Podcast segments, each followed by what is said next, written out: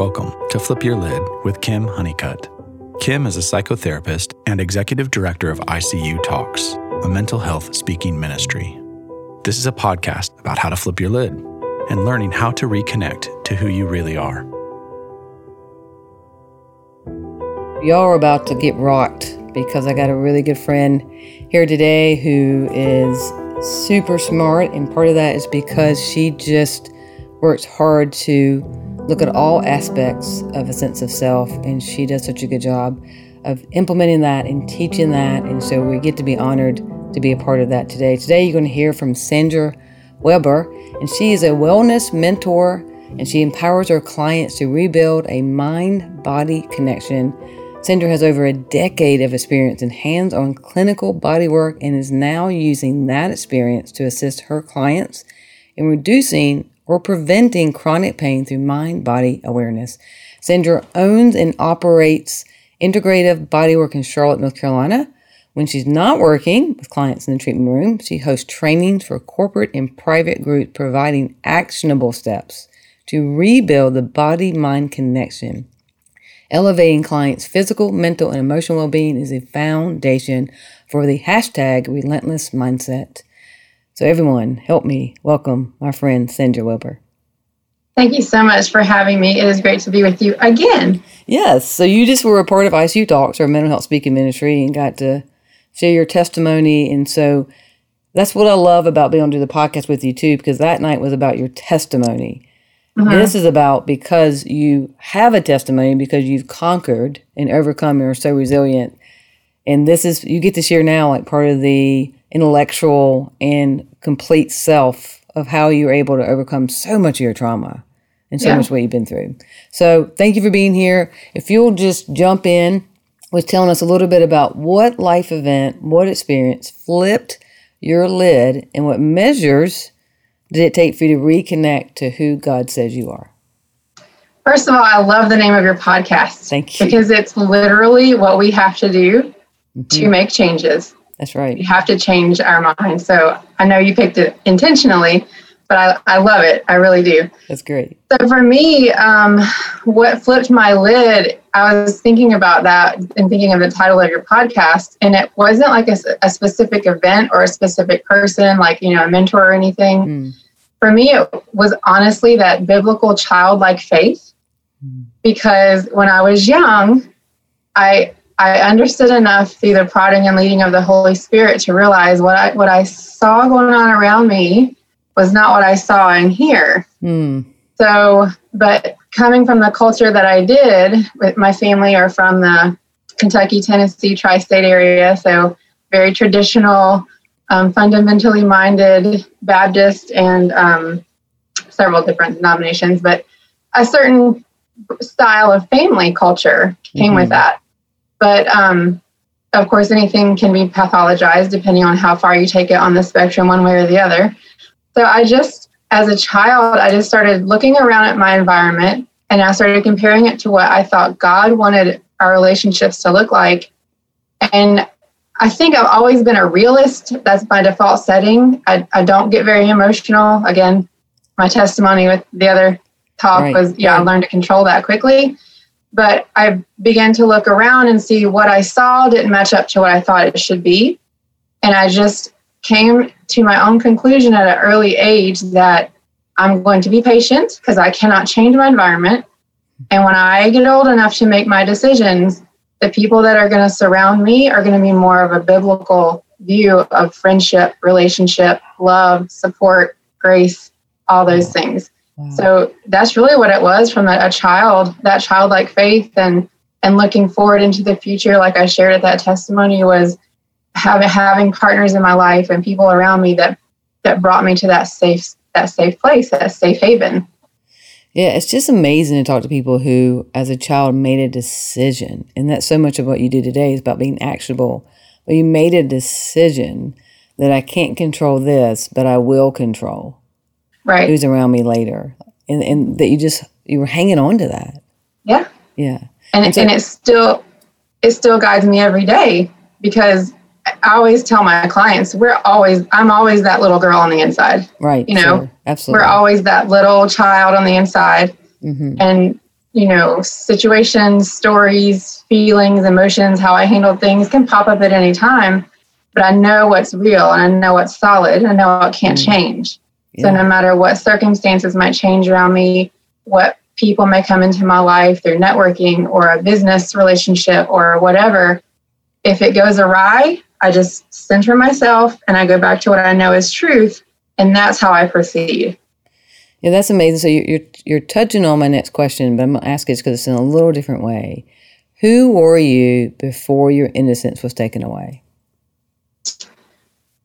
Um, I I was and and still am a very simply minded person. I love simple things. I love music. I love being outside, and I love peace. Mm. That was one of the you know, when, when I was a teenager, my mom used to worry about me. I would sit outside in the swing with no book, obviously with no phone back then, um, and just sit there. And that's that. That's me. I just. I desire peace. I, I want internal peace. I want everybody around me to have peace. Right. And that's that's my goal. That's what I push for. Wow. So peace is the is that's your center, right? So, so I mean, it's interesting because you know you and I both love talking about the vagus nerve and autonomic nervous system, and absolutely, you know, there's not a lot of people I can talk about that with, so I get so excited. You know, and just the idea of being able to being on the swing in the backyard and finding your way to get in ventral vagal, all right? And I know you probably yes. didn't have the words back then about vagus nerve and autonomic nervous system, but that you found your way to get there in the middle of chaos. Yes. And so, can yep. you tell a little bit about your journey of going from not knowing that you were controlling your vagus nerve, getting in ventral vagal, finding your way to have internal control, and then now being a person who learned it and teaches it? Can you give us a little bit about that journey? Yep. So as a child, like I said, you know, my family culture was um, they were coal miners. My grandfather, my family, so they had a hard life, and that mm. that is a precursor to how they were presenting themselves into the world. And I had to learn how to, you know, act in that culture. Um, and I learned quickly. I had an older sister, we're different on many in many levels. I learned if I monitored my behavior in my speech, that I wouldn't get fussed at or you know in trouble. Mm-hmm. So I learned by force of nature where I was to control my breathing. Wow. So I, I didn't know that that's what I was doing in, in the vagus nerve mindset in, in controlling that, but I learned to control my breathing and control my response on my face um, and to keep myself calm under any circumstance. Mm. So that was how I learned how to manage my situation. And then getting into body work, um, as a massage therapist, the reason I got into body work was more for the athletic side, like helping people you know, learn to take care of their bodies, learn how to not have pain, learn how to get out of pain. That was my first impulse towards manual therapy. But as soon as I got into it, I learned very quickly that people were coming to me um, and I was dealing with mental and emotional expressions. So the mm. physical expression of mental and emotional, sometimes pathology or just life experience. Right. So then I realized, okay, and with, with, a big part of what I do is craniosacral therapy. Are you familiar with that? I am, but I love you talk about that because okay. religiously we get taught to not be a part of something like that. Yeah. Yeah. Right. So I'd love for you with this audience to elaborate on the beauty of craniosacral. Yes. So it is down to educating yourself because craniosacral therapy has absolutely nothing to do with Reiki and energy work. Right. Is there energy involved? Of course, because we are all energetic beings. Right. So, and that is one part of being a good craniosacral therapist is the actual provider being mm. able to stay calm. Mm. Um, one of my instructors was working on one of the founders of this work, and he was trying to do a certain manipulation or move or whatever. He was like, "I just can't, you know, get myself there." And he was like, "Are you stressed? Are you are you calm? Like, if you're not calm, you can't mm. calm me down." Wow. So again, the one of the powerful things that I'm that I'm empowered by is that, like I said in, in the talk with you a few weeks ago, my adaptation is now my superpower. Like mm. my I might been doing this for over a decade. Probably 80% of my clients always say when they're finished with their first couple sessions, I've never fallen asleep in a massage. I'm hyper stressed out. I'm type A. I never imagined I would fall asleep and snore while getting while someone's touching me. Right. And part of that work is me being able to stay calm. Hmm. But to explain craniosacral therapy has nothing to do with Reiki, nothing to do with energy work, nothing to do with Mother Earth coming over you and healing you. Absolutely 100% nothing to do with that. If you can imagine your, your, your brain, your skull, your spinal column, you probably heard cerebrospinal fluid. So your fluid that prote- protects and houses your brain and spinal column has a flow to it, just like your blood has a flow, just like your lymphatic system has a flow, but it doesn't have a pump. Mm-hmm. So that being the case, it's supposed to follow along with the blood flow, human movement, balance, all of that. Well, when we have restriction, when we're mad and these muscles get really tight, when we clench our jaw and this right. gets super tight, and we have TMJ and we have ringing of the ears, we have headache pain or eye pain because of all the tension. That's not just superficial. That's not just here. That goes inside here. And then you add in concussions or you add in um, a traumatic birth experience. Right. Um, we see the babies with the little helmets on all the time. Craniosacral therapy is designed to help all of that function better.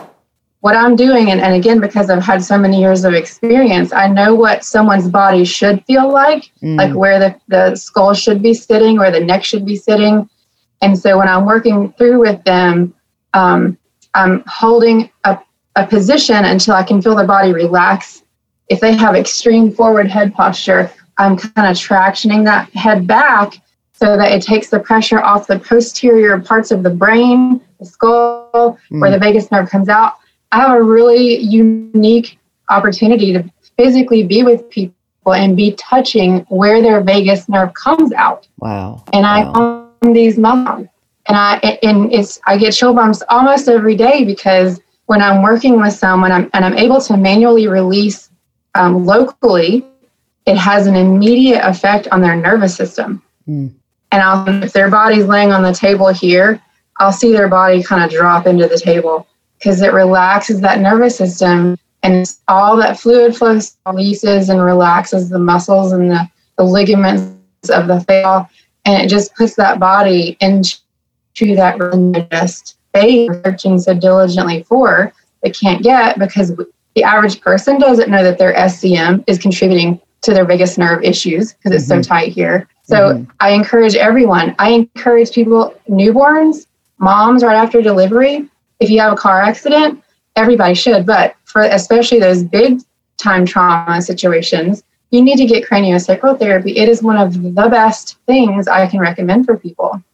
You know, I, I just want to just affirm that because some of the people I work with that have the hardest time doing trauma work with me is because they don't have a big trauma to point to. It's not a divorce, it's not a car accident, but it is life on life's terms. It is going to school and having some boy look at you and say, you shouldn't eat that much. Like yeah. people think that's not a big deal, but you hold that in your body. I would recommend this for anyone and yes. what I love about you is that you're that safe person. Mm-hmm. Because I will tell you, there are very few people I will let touch me. And there's good reason yes. for that. And so for people to be able to because you know you're you're attracting people who have bodies been traumatized, but most likely they've been emotionally, spiritually, and physically traumatized. And if you're not that safe person, nothing happens. Right. And that's the physical part of this whole equation is what is most often left out. And I've said before, you know, religion has done a disservice to people because they they so put the emphasis on spirituality mm-hmm. and not the body. And then Western medicine took, takes out the soul and the emotion and just looks at the systems. Both of them are great. We need both of them, but we can't operate in different planes because our bodies don't do that. If we don't have one or the other, we're dead. That I mean, so that'll preach physical, right there. That'll preach. The physical part is left out so much. And when you're getting body work, I talk about this all the time because when people are stressed, you know, you can tell yourself, and I use this example when is the last time your partner told you to calm down that it worked?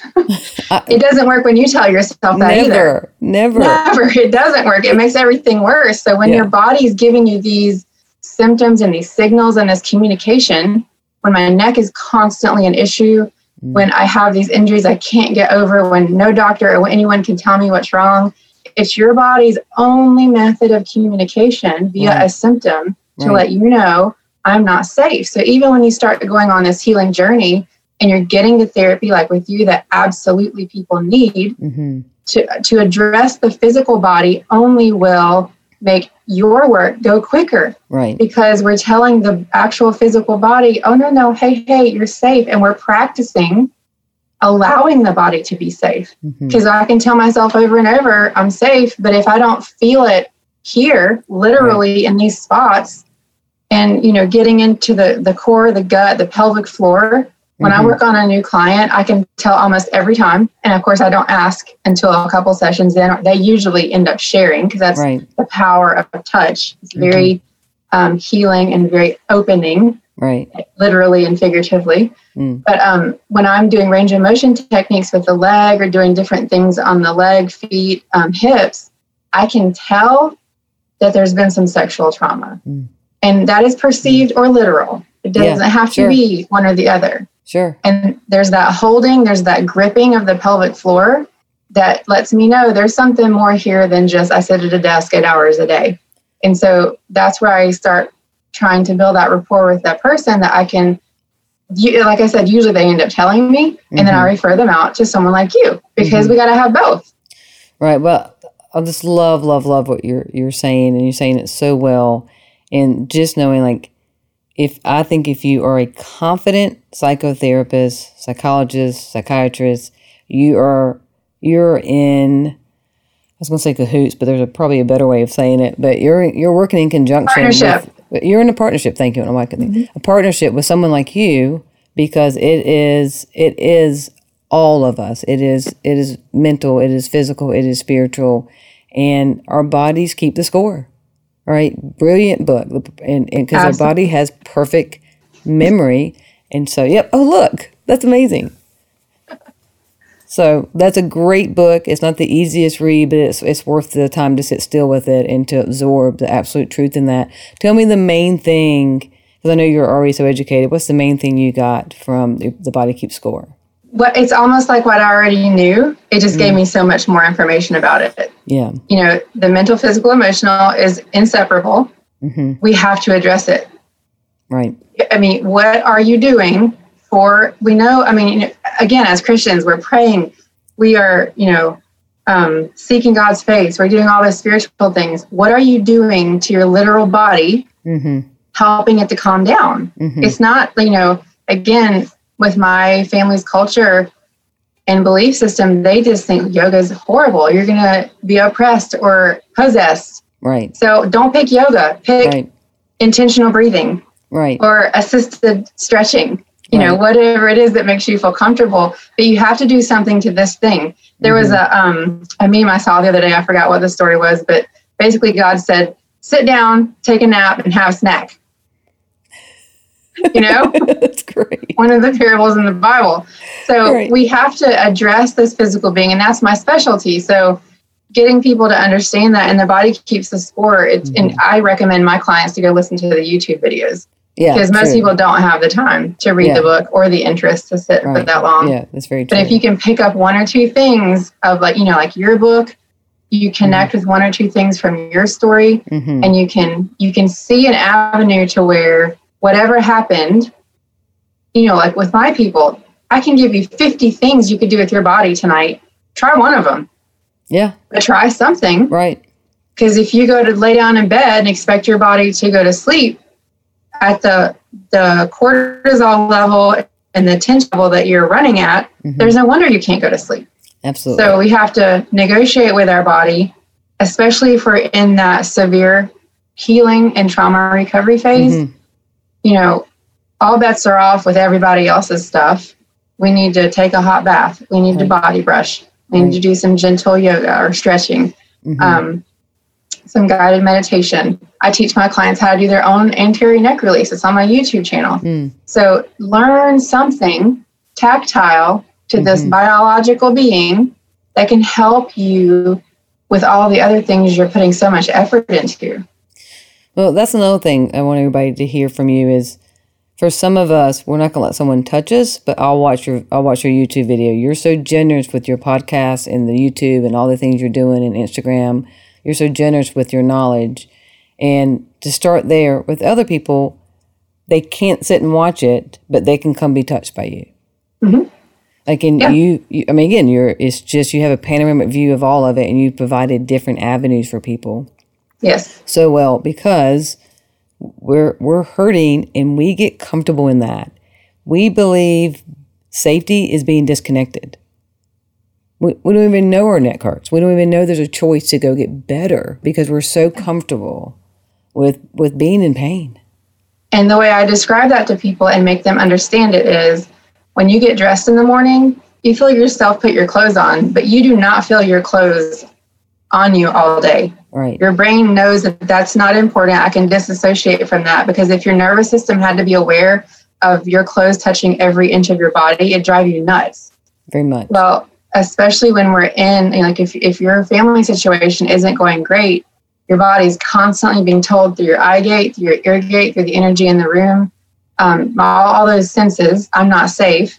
So, you know, if I'm if I'm willing to stay in that situation and work through it, I have to intentionally take time away from that environment and calm my physical being down Mm. so that I have the capacity to go back into it renewed and be able to handle it and make decisions and logically think because we can't logically think when we're in fight or flight.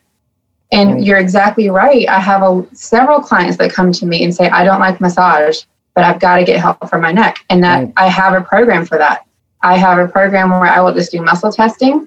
Um, they'll usually let me touch their neck or something Mhm. if that's what's hurting with their clothes on Right. and I'll do muscle testing, figure out what muscles are weak, what muscles are compensating for it, because that dynamic's always there. I'll teach them rebalancing techniques, and then they'll come back in a couple of days. I'll check their balancing techniques, add more to it. But what always happens is once they come back into my room, once they've met me, once they let me work on their neck a little bit, they're like, I think I might want to try just an upper body massage. yeah, that's great. So I'm like, okay, great. So we'll just do upper body, back, neck, and shoulders. Right. And then again there- goes back to you're you're centered, you're connected to self. Otherwise, they, you wouldn't have that evidence in your life. Yeah. That wouldn't be happening. So I was taught, and I think this is true. People mishear this that eighty percent of our autoimmune or disorders or physical ailments are psychosomatic. But the psychosomatic means that it first presented as trauma and was never released. Do you agree with that? 100%. And because, so again, because I've had so many years of experience, I can start comparing clients that Mhm. come in. And so this client comes in, I'll give you two examples or two people as an example. I had two moms, almost the exact same body type. They both had four kids. They were both about 50 pounds overweight. Both had all kids by C section. Both were having severe um, SI joint pain, low back pain, debilitating. hmm So um, one of them, you know, took all everything that I was saying because I always get into this verbiage with them. Well, it's not just physical. There's usually always something else there, and I was talking about you know muscles compensating and your just all the things I'm talking about. And so this the one client said, "I'm a compensator for my family." Mm. So like, I'm doing everything for my boys. I'm doing everything in the house. I'm expecting nothing of my husband. Mm. I have to change that or I'm never going to get better. And I didn't have to have that conversation with her. I was explaining her body to her, but I was, you know, sticking in a little bit here and Right. there. Right. The same thing was going on in the other other client's family.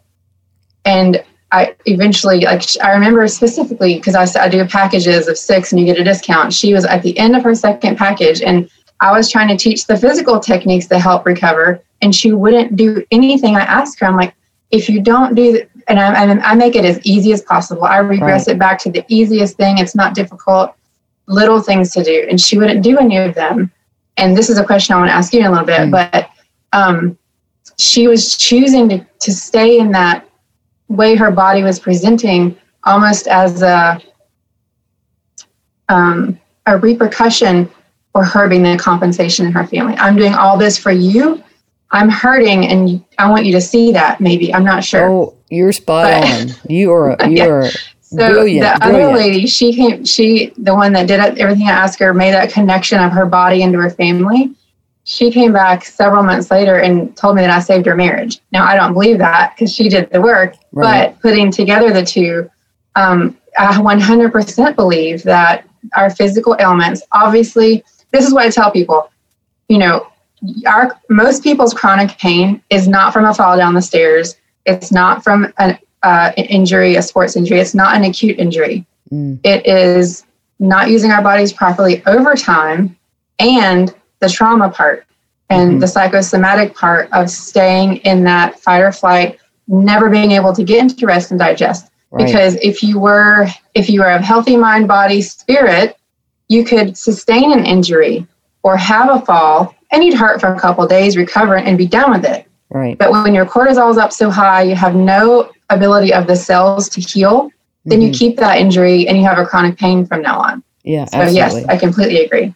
Absolutely. And and I see this with with a lot of people. I mean, this crosses gender, race, but I do see it more with women that we get so in this gender scripting, we get so shamed about our own emotional needs as a child that we do for others about their needs because ours are unfulfilled and that becomes identity and it actually becomes the cover up of what we really need. And so when someone gives you a suggestion of like this is what you can do now that you're in pain, the person cannot take that in because it goes against what they've known the longest. And by now they're so bitter and angry, they want someone else to notice that they're hurting and they want someone else to fix it. Yes, 100%. Yes. And it is so painful. And until we stop gender scripting, until we stop, we get the shame off of the fact that God had you born into this world with emotional and physical needs. Until we stop doing that, you're going to be a really busy woman. Yeah, because human nature is is what mm-hmm. it is, and you know, sin will always be with us until the day.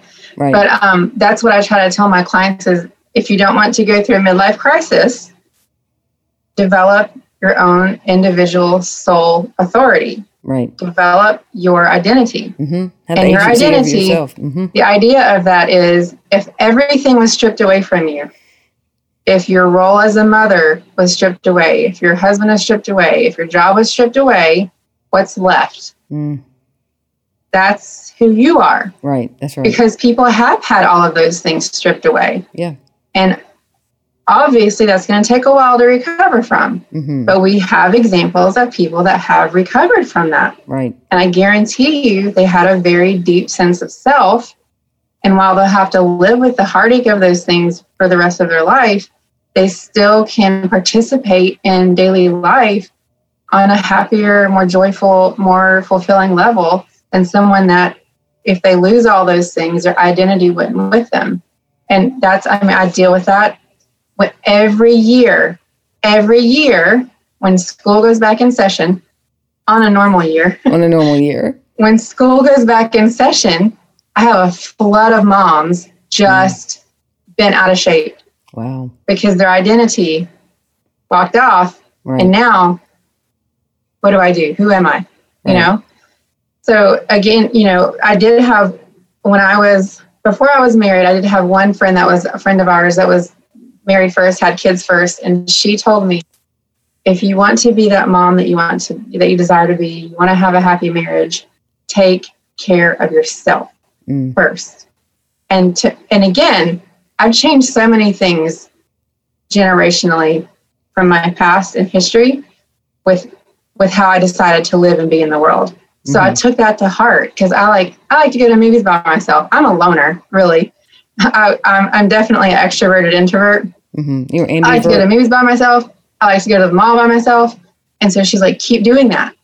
Mm. You have to keep doing the things that make you you so that you don't become that bitter, angry, worn out person. And then once the kids are gone, you completely lose yourself. Mm-hmm. And men too, because they can fall into that category of just the provider or right just there for one thing, you know, and especially with men, if they came up in a very oppressive, you know, their father was very oppressive leadership, they don't have much of an identity without his approval. So right. they may be seeking their wife's approval all the time. And I have mm-hmm. to make more money and I have mm-hmm. to have a mm-hmm. bigger house. If I don't have those things, I'm not the man that I should be. So it goes for them as, as it, well, just like you said, it, it, it, it, there's no gender difference, race difference. Mm-hmm. This is a human, human capacity human, issue. Yeah, absolutely. 100% right. Yeah. And so in, in that, when you're having people come in, because I, I think that one of the main things I'm hearing you talk about is, is action, right? That that is how the unthinkable happening to people, those who get to a different place with it, right? And we will always grieve, but when you get to a different place, some they've they've taken their pain, it's become action in some way. Mm-hmm. And that you're helping free up their body so they'll know the creative thing to do, they'll know the next thing to right. do. Right. Yeah. And it's again, it is so simple. I tell everybody pick the low hanging fruit the easiest thing possible. Um, I was talking to someone the other day, and it was a younger person. They were going through a very difficult time, and I, you know, I was like, make your goal to get up and fix your hair one day. You know, mm-hmm. just something little to tell your body, I love you and I appreciate you. And that's another thing is I want to encourage people because again, we we've got to have Western medicine. Obviously, we have to have those things to help in that severe situation. But what they can't see is the precursors to a lot of things. They can't see the foresight of what you may have is going to turn into something else. Mm. So, you know, being able to you know that you're going through a situation, but be able to carve out a little bit of time to do something to tell this physical being I'm okay yeah. is the goal. Whatever that looks like. Mm-hmm. It may be I'm going to go take a walk by myself it, it's literally getting this this thing, this little jar of clay, away from the situation. I mean, there are studies that show people in a hospital, if their bed is simply facing a window mm. that sees grass or trees, they heal quicker. Wow.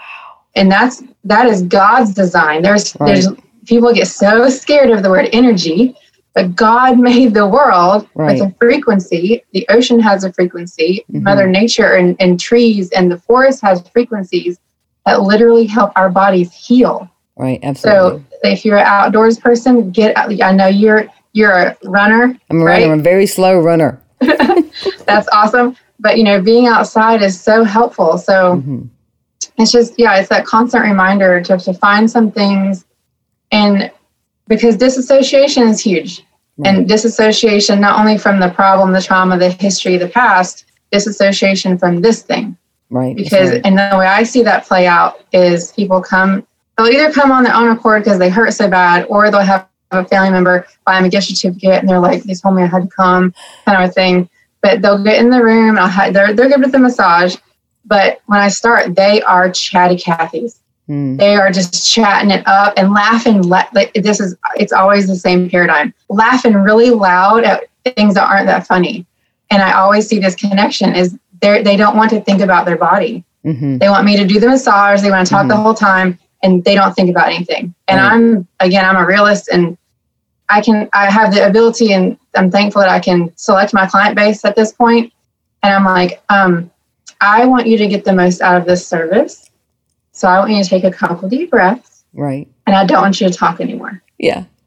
I'm yeah. not your therapist. right. That's right. That's right. So I want you to just receive.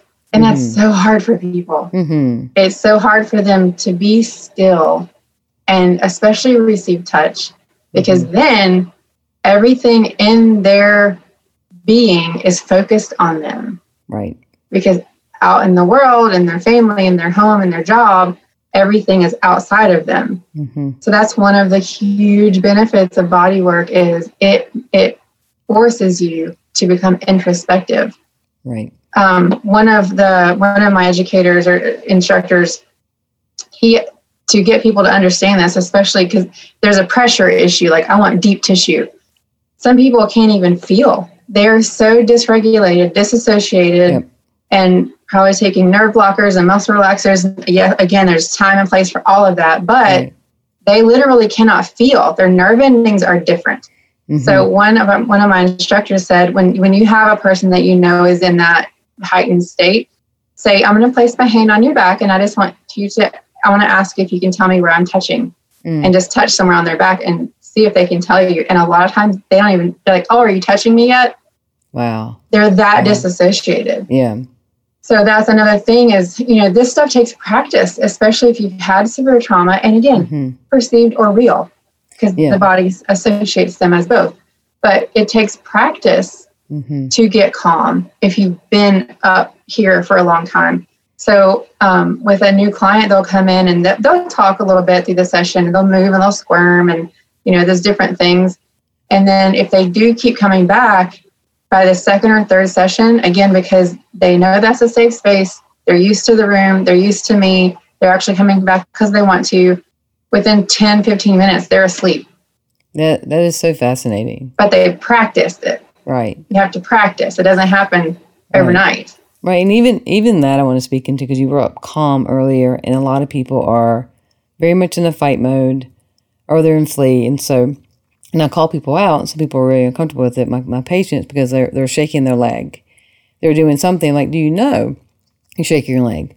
And they don't. They don't. So, but the same is true for people who are really who look really, really calm and what we call resting bitch face, which I think is a horrible term, everybody. It's just another way of putting women down. And what you're actually talking about is someone who's in trauma, and so their facial expressions are on lockdown because it's part of your dorsal vagal. And so a lot of people who look calm are really frozen. Like they've yes. gone through life robotically. And so you see extremes, right? That someone's really, really like this and they're constantly moving, they can't sit still, they, whether they're home or in your office. And other people who seem very relaxed and like they handle things really well, and they're not okay. An example of that is so when someone gets on my massage table, I have them start face down, and um, I, am I'm, I'm I'm deducing just by how their body is presenting to me and, and doing things already when I walk into the room. And so, um, so for example, if you're watching this, like if this is the massage table, and like this is their head, this is their legs. Mm-hmm typically a person would lay down, they would have space because you know if you look at a skeleton, the skeleton's legs aren't locked together. Right. So if they lay down, there's a bolster here for their their legs. They usually lay down. There's like some space there. With some people, as soon as I walk in, uh-huh. legs yeah. are locked down. Yeah, absolutely. And then I'll say because I understand the pelvic floor. If we can just get those femurs away from each other, we'll open the pelvic floor a little bit. That'll mm-hmm. help the back relax a little bit so I'll ask them, and I'll say that. I was like, just so you know, they're they're covered right. up and everything. So I'll say, just take your feet shoulder width apart. That'll help the low back relax a little bit more. And so their legs are here, and they'll do this. Yeah. And so I'll say a little bit more, and it's like not happening. Right. And so then when I get down to their legs, uh, you know, at this time we're 30 minutes in, I've done their back, their neck, they're super more relaxed. And so I'll go to, and I can't work on their whole leg with it like this. So I'll, you know, uncover their leg and I'll start to kind of pull their leg towards me a little bit so I can mm-hmm. get to mm-hmm. the whole calf. Mm-hmm. Mm-mm. Not budging. And so I leave mm-hmm. it alone. Absolutely. I just work where they are. Absolutely. Um, so that is a definite example of someone that mm-hmm. may look in control. Yeah, that's a great But they are literally frozen. Those people usually end up with frozen shoulder. Oh, interesting. A lot of times, the chronic pain that you have whatever word you describe that pain with, frozen shoulder, I feel um, a shocking pain. I feel a um, a pain just going everywhere. Whatever word you use and you subconsciously choose, I've seen so many times be directly associated with the, the trauma that they're in or their relationship that they're in. So really think about that when you're thinking about how your pain feels to you in your body I have a jabbing pain. Mm-hmm. I have a mm-hmm. sharp pain. I feel hot. You know, those are mm-hmm. sensations that mean several different things. But yes, the body presents itself on mm-hmm. the table a lot of times with that psycho emotional pathology right. in a physical expression. It's absolutely fascinating. You know, children, a lot of times their trauma shows up with stomach problems. And I'm always shocked when people my age come in and they found some doctor in their kid that called it for what it was, which was trauma. But it's rare. But I'll, I'll hear it occasionally. that my age and older, I think people are just more um, aware and, and and just have more knowledge now and life experience about neuroscience and trauma being mm-hmm. trapped in the body. But it really does it'll show up in your stomach as a child. And I think as we get older, it it becomes autoimmune, it becomes frozen shoulder, it becomes a plethora of other things. Yes. That they go from doctor to doctor to doctor to doctor and no relief. And so the way I start trying to get people to make those connections so they realize they have to work on their physical body is when you become stressed and you're not breathing correctly, we breathe up here. We use these accessory muscles to pick up the ribs because our gut, our, our belly, we're, we're clenching. Our mm-hmm. diaphragm is tight. We usually clench our, our rear end, we clench our butt, mm-hmm. and that bottom of the pelvic floor becomes tight. When so if it, if you can imagine this is the bottom of my rib cage and this is my pelvic floor, the base of your trunk. When we breathe, we're supposed to have this action going on and right. this action out the side. Mm-hmm. And when we breathe correctly, this is what's going on. And imagine all of your organs on the inside of your belly. They should be doing like this. Mm. Breathing should be an internal massage for your body. So when I become restricted in my pelvic floor, it's super tight. Mm. My diaphragm is super tight.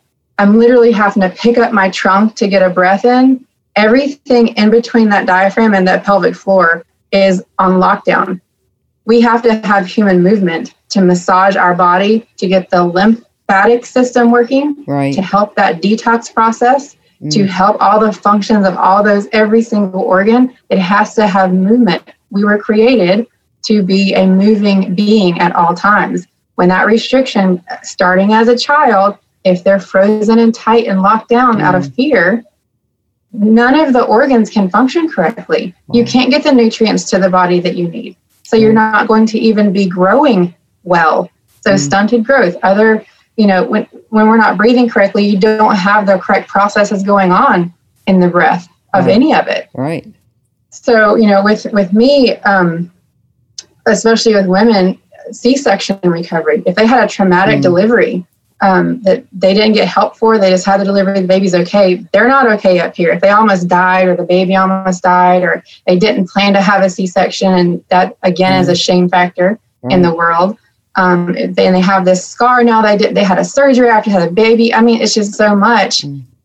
I teach them how to do their own abdominal massage because they come out of out of having that baby and they they disassociate with their stomach Right. They're angry sometimes, or they hate the scar, or the scar may have gotten infected and they don't want to touch it. They don't want to look at it. They cover up themselves all the time. They don't want their husband to touch them anymore. Mm. There's so many things that go on there. And so, again, while they're talking to you about that and how to handle it and word it and frame it, I teach them how to start to touch it again, how mm. to work with that scar mm. tissue. Mm. Yeah. And by you, by choice, using your palpation skills, touching your own body, number one, you're releasing the physical capacity of scar tissue and helping move the body and the organs and all that flow.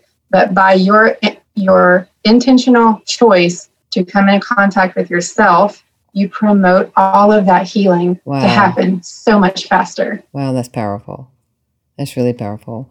And so, and with that, we touched on this a little bit earlier. You put a quote on Facebook the other day probably also on your Instagram page. I want to I want to review that real quick. I thought it was very powerful. The autonomic and compulsive regard for the emotional needs of others while ignoring your own is a major risk factor for disease. This automatic and rigid identification with duty, role, and responsibility rather than the needs of the self is a second major risk factor for chronic illness. It's huge. Wow, I mean, powerful quote.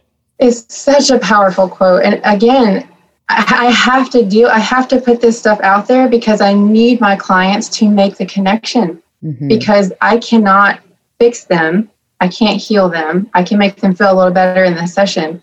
But what they're coming to me for, usually with a chronic issue, especially like I said, because when I start touching people, it's like they just start sharing right. stuff. Right. And so we, you know, we, obviously we were taught just to be listeners. We're not therapists, but usually at the end of the session, what I end up doing is saying, you know, those things that you shared with me are directly related to how your body is communicating to you. Mm-hmm.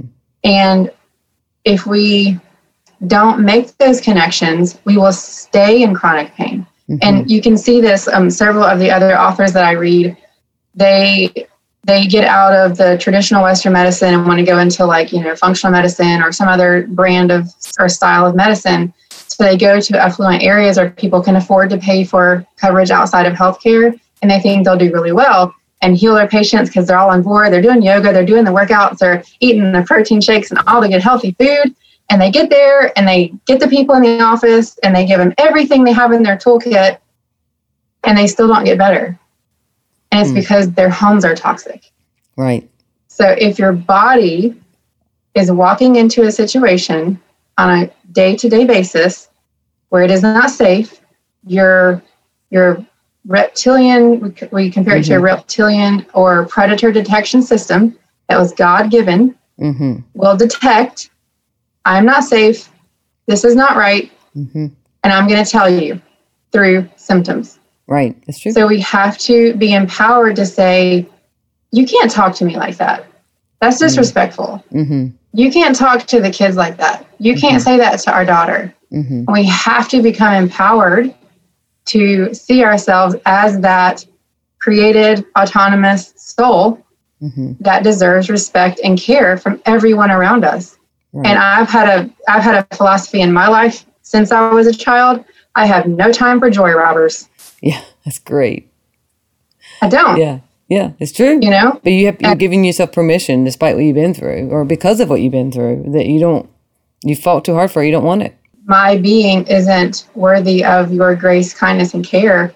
I don't have time for that. Yeah, amen. But so many people and it is it, it's like an addiction mm-hmm. and this is another thing i was going to talk to you about but being addicted to those circumstances and how to communicate with people that they have to break those cycles of addictions to those relationships and and it's just so hard because people are stuck in situations and this is you know i have a, I have a 20 year old daughter and a 17 year old son mm. so these topics are on my mind all the time because i've got it my heart's desire is to get them you know, if they want to be married one day, to make sure they pick the right partner. I tell them all the time, the second most important decision you will make is who you deter- who you decide to partner with on this earth. The first one being your relationship with God. Mm-hmm. So you have to be very cognizant of who you agree to partner with. Is this a mm-hmm. person that will always have your best interest at heart, willing to negotiate with you? Because t- putting two humans together, you're going to have problems. Right but are we willing to negotiate? Do we agree on all the big things right away? Do I see you as an individual, you know, worthy of everything good and positive in the world? And I, will I work with you to help you get that, and vice versa? Mm-hmm. Um, that that was two things I was going to talk about oh, in my testimony. Yeah, two things I was going to talk about in my testimony. Um, when I was first married, because my first year we we have a great relationship, but our, my first year of marriage, I was still like navigating the waters. Does he love me for me? Or do i mm-hmm. need to perform and keep his attention? Or is it am i okay just with who i am? Or do i have to play this role? And so i was kind of doing that little figuring him out thing and he never gave me any reason to believe otherwise. Mm. and one day um, we were such a silly story. We were I, am a volleyball player, so I was an athlete. He's a basket. Basically, he can do anything. His whole family's that athletic breed that can do whatever really well from the beginning. So we are like, let's take a racquetball together so we can have something together to do athletically. Because I would play volleyball all night in one side of the gym and he played basketball on the other. We wouldn't see each other. So we're first married, nothing to do but, you know, be at the gym. Right. So like, let's do racquetball. So we picked up racquetball and I'm a volleyball player. I'm overhand. Right, I'm up here. Course. Racquetball's down here. And my body just did not want to do that. Right. That just was weird to me. So I was not getting it. Of course, he was doing fine. And he said a phrase that my dad used to say all the time. Because mm. he his dad was a coach. They all coach. So he's that, you know, old school tough coach. He's like, come on, Sandra, use your head. And my dad used to say that all the time. Ooh. Or use your head for something besides a hat rack. Right. And so I looked at him, I dropped my racket and mm. I walked out. Yep. And he'd never seen me. I mean, we ne- we've never we had never had an interaction like that at that point because he knew my history and he's amazing. His family is like the mm ideal family. The dad was like, you know, the neighborhood quarterback for the football outside and stuff. So great family. That was an intentional choice. But um, so I did that, and he walked outside, and this was one of those mistaken identity things that I wanted to talk about. But he said, he's like, Sandra, you know, I didn't mean anything by that. I did not, I didn't Mm. mean it that way. He's like, please don't be upset with me. I promise I'll never say it again. Mm. And so at that moment, I had to introspect myself and think, am I am I going to be the kind of person that puts on the account of someone else what somebody else did to me? Right. Because he's never given me any indication or sign or did anything that made me feel that way. He said some words that were the same. Mhm. So I had to come to that decision of I'm not going to lay on his account what someone else did. Yeah. So that was an, an identity I had to give up to not hold a grudge against him for something he just said and Mhm. see him for who he was. And he was there present with me, encouraging me in a great relationship. And we moved on from that. And we just, I determined from that point forward to always tell the truth and speak what's in your mind. Mhm. And that's, you know, we've been married for 22 years. So that's been helpful. Yeah, it's you know it's the beauty and power of when there's a rupture to have a quick repair, but that so many of us have so much trauma without the the intervention you just did for yourself, and that he came to that part as, as well. So you made a conscious decision to to not ask him to live out the pain that your father started, Right. and I think a lot of us don't pause there Mm. And we play it out and get stuck and then we get sicker emotionally sicker physically sicker and so that's just such a powerful moment between y'all that you made a conscious choice to connect to god and to your husband and not to your past Right. right and that that can everything spiritual can be correlated physical so Mhm. if you know that your body's having an issue start start having a diary when does it flare up mm-hmm. When does that thing start to bother you physically what was going on in your life when it happened and what was going on in your life when i haven't thought about th- that thing in three months yeah know? that's good um, and start making those correlations and like you said it comes down to the intention mm-hmm. you can't be told you have frozen shoulder and pray it away. right Prayer has its limitations, you know? mm-hmm. So we have to, again, so like that decision I made intentionally, if I have frozen shoulder, as frustrating as it is, I'm going to have to now set aside intentional time to work on that thing and, and help that to heal. I can't, you know, someone comes to see me once a month for a massage, that's not going to fix the frozen shoulder. Going to get an injection every six months is not going to fix that shoulder. Mm-hmm. Going to get stem or whatever other therapy that are, again, all great, but they're, they're only a help to the body. I have to take ownership that the back of my shoulder is really weak. The front of it got super tight, and now the bone is impinged to the joint. I have to, however that got there, mm-hmm. I have to now care for that. Mm-hmm. And that, like I said, it's a parallel to this psychosomatic side. So, however, our trauma came about, of course, we're not responsible for that or to blame for that. But our body will have a biological reaction to it, an expression mm-hmm. of it. We have to deal with that. right And that's that's where I come in helping people is let's love on your body because God made it to heal mm-hmm. so quickly right with people that come in my office that are like i'm i'm ready to heal i you know they they may have handled everything like they've been with you and they've Mhm. got it logically placed correctly they've placed that situation correctly in their mind and heart but their body hasn't caught up yet and they're ready and they go home they do all the homework that i say they make sure they're getting enough protein they're drinking enough water every day all those little things matter they're sleeping Mm. enough at night and they like take off and have i had a lady come to me I saw her three times. She was in her mid 30s and she said, The past 30 years of my life have been horrible. I was like, Oh, that's that's gonna be a tough one. But she was ready and willing and present and she had severe migraines. mm. And I referred her out to a nutritionist because I knew there was some imbalances just by what she was telling me. We worked on the physical. I taught her all the releases for the neck. And after three visits, she came back to me. She walked in. She was like, I haven't had a headache for three weeks. wow I'm like, and I guess I, I get chill bumps every day yeah because if we're ready, it's just like when you buy a house. I think like the law says you have to have a ready, willing, and able buyer. right If you're a ready, willing, and able that's good. body, your body will heal quicker. mm-hmm. But you have to give it what it needs, and that's the journey of the relentless mindset. Is Mm-hmm. you have to be figuring out what it is that your body needs. Some people Mhm. need more nutrition help. Some people need, need more physical help. And learning that part of yourself is that journey to true to true health because I like to always remind people true health is not the absence of sickness or disease. Asymptomatic does not mean healthy. Mm. True health is the ability of the body to come into contact with sickness, disease, or pain and recover from it.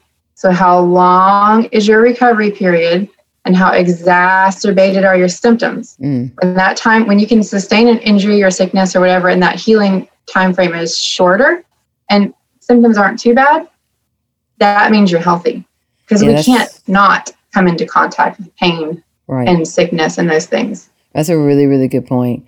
So I want to throw out a um, a cranial sacral story, and then we'll we'll wrap up with some final questions. So there's a guy named Jeff, and it's probably was 15 years ago, and he uh, he worked at Duke Hospital, incredibly intelligent, and I know this story from him doing presentations and stuff. And he got a bacterial infection in his arm, and now he's at Duke, top medical staff. Everyone's trying to help him. There, it's been a year and a half. He's been in incredible pain. He can't move his arm, and I think they started talking amputation because it, they were scared of it spreading. Like there was so much going on. And someone said, Hey, why don't you do cranial sacral? And he was reluctant to do that, but he's in a lot of pain. So he went, he told the practitioner, he said, Do I have to believe in this for it to work? She said, It would help, but no. And within two sessions, complete healing. Now, if I didn't know him, I probably wouldn't believe the story because it's one of those stories. But it really is like he didn't even believe in it. And that became the thing that completely saved his arm and, and completely got him well in that area. And that is so powerful. And so please know if you're listening to this, like, we're not saying we're against Reiki, stem cell, anything. Find what works for you. You have to find what works for you. It's just the idea of not being closed minded when you hear cranial sacral or anything that you pray about it and you decide. But when my clients ask, when my clients ask me, should I try, and they say a thing, I'm like, yep, yep. Unless unless I know it's um, contraindicated for them or you know it's like you know a hoax or whatever like yep try it because everybody's body responds to the it mm-hmm. responds to stimuli differently right. i will never do acupuncture i can't stand it i've had two kids and three surgeries i'm over the needles but some people like um, one of my other clients recently she did a, a complete turnaround and sh- i think she had an extreme um, load of Epstein Barr virus, and th- th- mm. those people have a different feel in their body with their fascia. But she started doing massage, started doing acupuncture, and I'm telling you, it was like I was touching a different person. Wow. So try all the things. Right. That's the relentless mindset. All the things. Try them all. Yeah. You usually need to try them for it more than one time. Right. Especially when it comes to dietary intervention, because your gut has to have at least 30 days to figure out there's something new going on anyway. Right. But don't just try it once and think, well, it didn't work for me because like that first massage, you may be so like, what's going on? You couldn't relax. Mm-hmm. So, um, you know, try the new thing a couple times unless it just was, you know, counterproductive. But yeah, I'm, I'm on the same page. Try all the things. Right. All the things because part of being relentless. Mm-hmm. All right. I'm going to put you in the hot seat. I'm going to ask you a few questions and just whatever comes to mind first is your answer. All right. Okay. First word that comes to mind when you hear vulnerability vulnerability necessary. Ah, great answer. It is so necessary well, to get well. And I'll tell you why I say that because again, when I got married, I had I, I had a game plan going into it. I had two rules. You know, obviously we agreed on all the big things. That was right. the separate thing. I had two rules. Never yell at me. That's a game changer. Mm-hmm. Don't yell at me. I'm not going to yell at you. If it comes in your head, it comes out your mouth that's right. the only way we can fix anything. Yeah, yeah. And that was great. my two rules. Yeah, and many years later, it's still working. Yeah, that's great. Favorite Bible verse? Um, the safe haven. That I brought you to a safe haven. That's from my childhood. Hmm. And um, uh, unto him who is able to give you above all you could ask or think. That was the two verses that I constantly replayed in my mind. I think uh, the second one push- is Ephesians three twenty through twenty one. Yeah, I think so. Yeah. But and that's again that intention that I set as a child I can have about Hmm. e- everything I could ask or want, and not financially, not materially. I want to always feel safe. Mhm. I want to always feel loved. Obviously, we're going to get on each other's nerves because we're human, Right. but I want to be able to always feel safe. That's not too much to ask. That's right. It's not too much to ask. That's great. Okay. What is on your nightstand? My nightstand has a bunch of books and a body brush and a rock salt lamp and a clicker timer for my fan over my bed Right. and a diffuser and a little framed I think it's a poem my husband gave me when we were dating. Oh, that's so like- sweet. 24 years old. Yeah.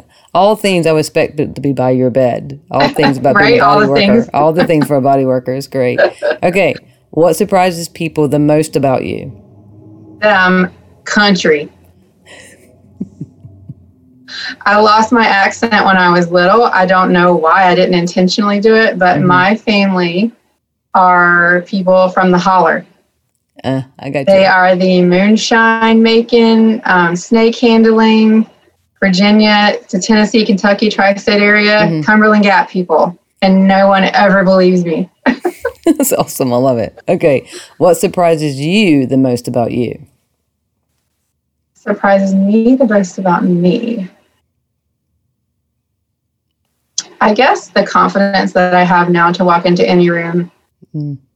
And I, get, I explain confidence to people because they, I'm 5'10. And so when I Mhm. have heels on, I'm over six foot. So Right. it's quite a sight. My daughter's taller than me. So when we walk in room together, it's different. So because of my body, I, I already have a kind of a presence, but I did not have what I looked like on the inside until later in life. Yeah. So, what I explain confidence as now is it's not because I think I'm anything or any of that. It's Mhm. I'm comfortable in my skin. I'm comfortable with my bad stuff. I'm comfortable with my good stuff. And they're both important because right. I honestly think our best attribute can sometimes become our worst feature. And Mhm. our worst feature can oftentimes become our best attribute. Right. And God can use it. Absolutely. You know, sometimes Absolutely. I'm too strong, sometimes I'm too much Mhm. but I'm also the person that everybody comes to when everything hits the fan because I'm able to handle it. And then, like, sometimes I'll overstep my bounds and interject myself too much, and my husband will go like this. Right. Right. I love it. Yeah, because both are so true. Okay, Yeah. favorite binge worthy show. Binge worthy show. I don't have a binge worthy show. A movie that I've seen a gazillion times is P.S. I Love You. Oh, really? Okay. That's cute. Yeah. I'm a romantic at heart. You just would never know. I got you. Okay. What does your playlist reveal about you? My playlist is just like my personality. So I have my massage relaxing playlist and then I have my gym workout playlist. It's hard and loud. All right. Very, very different. There's like nothing in between. All right. Last question. When you hear flip your lid, now what's going to come to mind?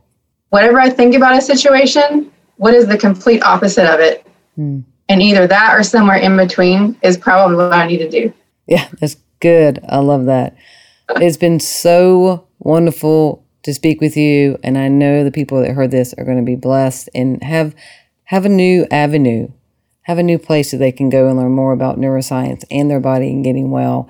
If they wanted to get in touch with you, can you throw out your Instagram handle, Facebook, whatever else? What? How will we get in touch with you? Instagram is at the Sandra Weber, and only because I'm so boring and I couldn't think of anything else, and I hate numbers. And someone said, "Put the in front of your name." I'm like, okay, That's so it's great. the Sandra Weber, Yeah. and then Facebook um, page is the Relentless Initiative. Um, so yeah, they can contact me that way. Okay, that's great. Thank you so much. I appreciate your time. Thank you, and thank you for what you do because you are able to reach people that a lot of times the church Mm, ignores. mm, and and they don't give enough grace when they don't look the same or act the same or are at the same level and your ministry is so needed and you're helping so many people and it's, it's just you know people like you are another rule that i have for myself is surround myself with people that are Mm. pressing towards the same thing i am Yeah. And so I surround myself with people like you and I watch your stuff on Instagram and Facebook. Mm-hmm. And that's what is um, feeding my eye gate and my ear gate and my mm-hmm. heart. So that's another thing we have to be conscious of is surrounding ourselves with those people. So thank you for being part of that for me.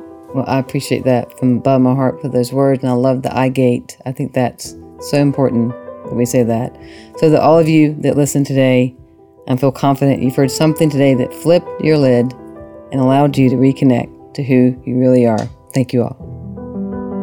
Thank you for listening to Flip Your Lid with Kim Honeycutt. Please subscribe, rate, and share. You can find Kim on Facebook or Instagram at KB Honeycutt.